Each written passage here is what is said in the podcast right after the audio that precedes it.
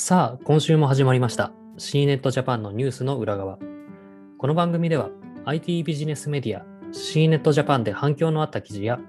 編集部一押しの記事を3本ピックアップし、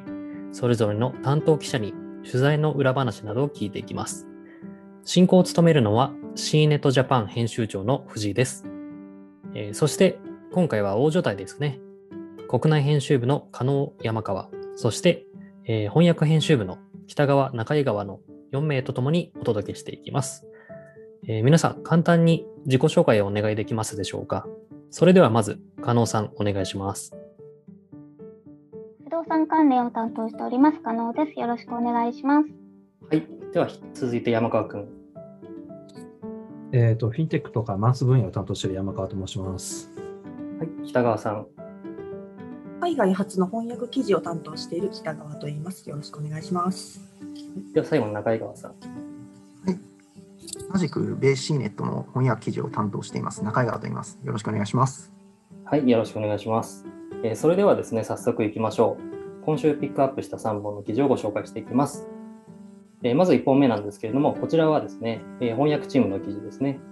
えーワクチン接種を猛スピードで進める米国、ビッグテックが全面協力という記事ですけれども、えーじゃあまず中井川さん、こちらどういう記事になりますか？はい、えーこちらはですね、アメリカで、まあ、どんどんあのワクチンの接種というのが、まあ、日本よりもかなり早いペースで進んでいるんですけれども、まあ、背景にかなり企業の協力という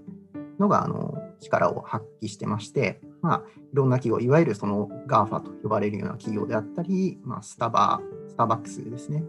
であったり、まあ、コストコであったり、いろいろその名前の通った企業が協力しているんですけれども、まあ、その中でも特にあのソフトウェア関係、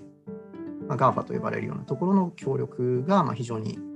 今になってその効力を発揮しているというのを紹介した記事になります。事例としていろいろ紹介されてまして、例えばその Amazon がワクチンの接種用に会場を提供しているんですけれども、そこでワクチン接種を受けると、本当に15分ぐらいであのシュッとパッと帰れるっていうようなあの事例が紹介されていたりですね。あとはやっぱりそのワクチンを受けたいっていう人のそのアクセスが集中しちゃって、そのサーバーがダウンしてしまったりっていうようなことが結構起きているんですけれども、まあ、そこもあの、まあ、ソフトウェア企業があの待合室アプリみたいなのを作ってですね、あの適切にそのサーバーに負荷があまりいかないように、まあ、すぐあの行政と連携して、ま、そういうソフトウェアの力で問題を解決しているっていうのは、あの非常に力を発揮しているっていうような事例を紹介したものになります。こういうところはやっぱりあのソフトウェア産業の自力の違いというか、が出ているのかなと思います。ありがとうございます。そうですよね。まあ、あの私もこちらの記事読みましたけども、本当に結構ボリュームもあって読み応えがあったんですけど、ここうも日本と状況が違うかというのは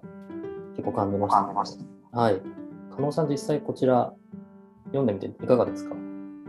そうですね。Amazon とか Google とか名だたる企業がそれぞれの得意技でワクチン接種を支援しているという点で素晴らしいと思いました。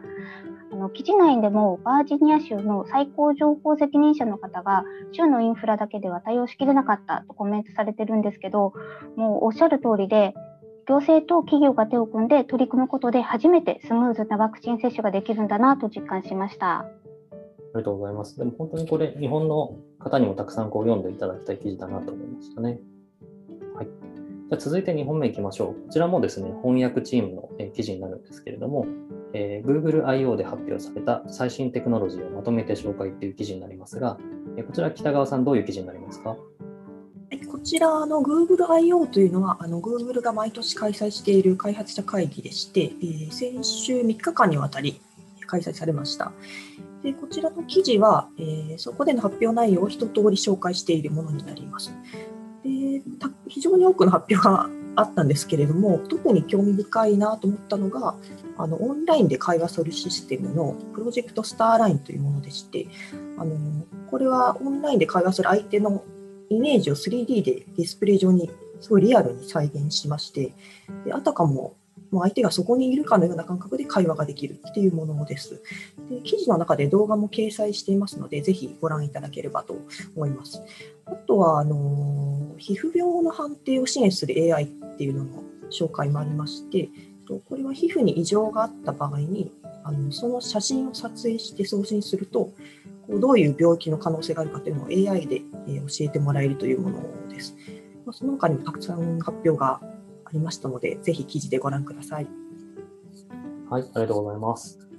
そうですね。えーと、日本だと、まあ、国内で Google の取材をしており、かつその IO も、まあ、リアルタイムに、まあ、深夜に視聴していたという、ぜひ山川君にもコメントをもらいたいなと思うんですが、いかがですか？はい。そうですね、まあ、あの2年ぶりの IO になったの、前回がね、あのちょっとあのコロナの影響で、まあ、中止という扱いになって、2年ぶりの IO だったんですけど、やっぱ2年分の新しいネタがですね、こう 凝縮された、えー、と基調講になってまして、まあ、2時間に及んで、もう新しい技術をあの披露してきたっていうのがあるんですけれども、私が一番気になったのがですね、あの新しい、えー、と自然、なんて言うんでしょう、自然言語処理の言語モデルのラムダっていうのがありまして、えー、ともうまさしく人と会話しているような自然な、えー、と応対がこう AI で実現できるという技術なんですけれども、例えばその、えー、と、なんでしょう、冥王星に行ったことあるって言ったら、例えばその冥王星のその、えー、と土地とか、そういったあの形状とかをもとに、こういうところがあって、こういう、えー、谷とか、こういう見どころある場所がたくさんあるんだよっていう、まあ、もちろん AI が、ね、行くわけではないんですけども、その AI が、えー、と集めた情報をもとに、えー、と人間が分かりやすい言語を求められているであろう回答をちゃんと自動で生成して答えられるっていう、すごく高度な技術と思っていて、で例えば、あの逆にこう AI から人間に質問を返したりですね、あなたはどう思う？みたいな。で、それに合わせて向こうのあのユーザー側が答えた返答に合わせて、またその回答を変えていくみたいな、かなり高度な、えー、と会話を実現できていてですね、これかなりそのブルブレイクスルーといいますか、あのもちろん自動応対の、えー、と音声モデルというのは今までたくさんあるんですけども、ちょっとこれは次元を超えたなという感じがあってですね、ちょっと今後の進化にすごい期待したねというところですね。なるほど。まあ、今回の発表、そのハードウェアがないというところで、こう、最初がっかりしたような人もいたのかなと思ったんですけど、実際にこう、いろんな発表を見てみると、もうすごいね、もうこれまでの本当にまさに2年ぶりと言わんばかりの革新的な機能がこうどんどん出てきたなというところですね。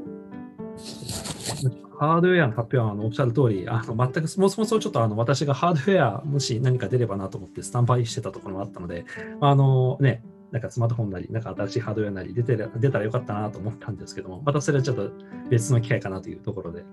まあ、今回その新しい、えーと AI 中心として新技術の方でちょっと度肝を抜かされたっていう印象です。ありがとうございます。では、えー最後ですね、3本目なんですけれども、こちらは、えー不動産担当の、まあ、加納さんが担当した記事ですね。東急とユニット、帰らない日は家賃が下がるサービスアパートメント、リレントレジデンス渋谷という記事ですけれども、ちらもタイトルだけでもかなりこうインパクトあるんですが、どういう記事になりますか？はい、えーとですね、賃貸住宅の状況というのが、ここ2、3年ですごく変化をしていて、例えば月額、定額で好きな場所に住み替えられる住み放題サービスとか、あとホテルにサービスアパートメントとして住めるサービスなども登場しているんですけれども、そうした新しい住み方のサービスとして登場したのがユニットのサービスになります。えー特徴は入居者が家に帰らない日は家賃がかからずホテルのように貸し出せるリレントというシステムを提供していることでユニット自体は昨年からこのサービスをスタートしているんですが今回大手の東急と組むことによってリレントというシステムの普及に拍車がかかると思います。ありがとうございます。海川さん、どうですか？これあの、帰らないと家賃が下がるという夢のようなサービスに聞こえますけども。そうですね、もう私もあの記事読んですごくいいなと思いまして、なんかあの特定のその目的に特化した部屋みたいなのもあのいろいろ用意されているみたいで、なんか大型プロジェクターとか、あのホームシアターとか、バーカウンターが設定してある、なんかチルルームですね。まあ、チルってなんか、ねまったりするみたいなそう、そういうチルですけれども、あとはあの会議とかに使えるようなワークルームですとか、そういうような部屋も用意されてるみたいで、個人的にはもっと普及したらぜひ使いたいなというところなんですけれども、なんか TKP みたいなその貸し会議室サービスだとか、ニューアークみたいなそのシェアオフィスみたいなのも結構あの近年になってあのバーッと広がったイメージがあるので、もしかしたらなんかこういうのもドーンとその広がることがあるんじゃないのかななんていうことで、個人的にはすごい期待しているサービスでした。ありがとうございます。そうですね。まあ、あの、住み方もどんどんこうニューノーマルなものが出てくるかなと思うので、今後も楽しみですね。はい、えーそれではお時間になりました。えー本日はここまでとしたいと思います。えー今日ピックアップした3本の記事には、えこちらのエピソードの説明文からアクセスしていただけますので、えよろしければご覧ください。えそれでは皆さん、今週もありがとうございました。さようなら。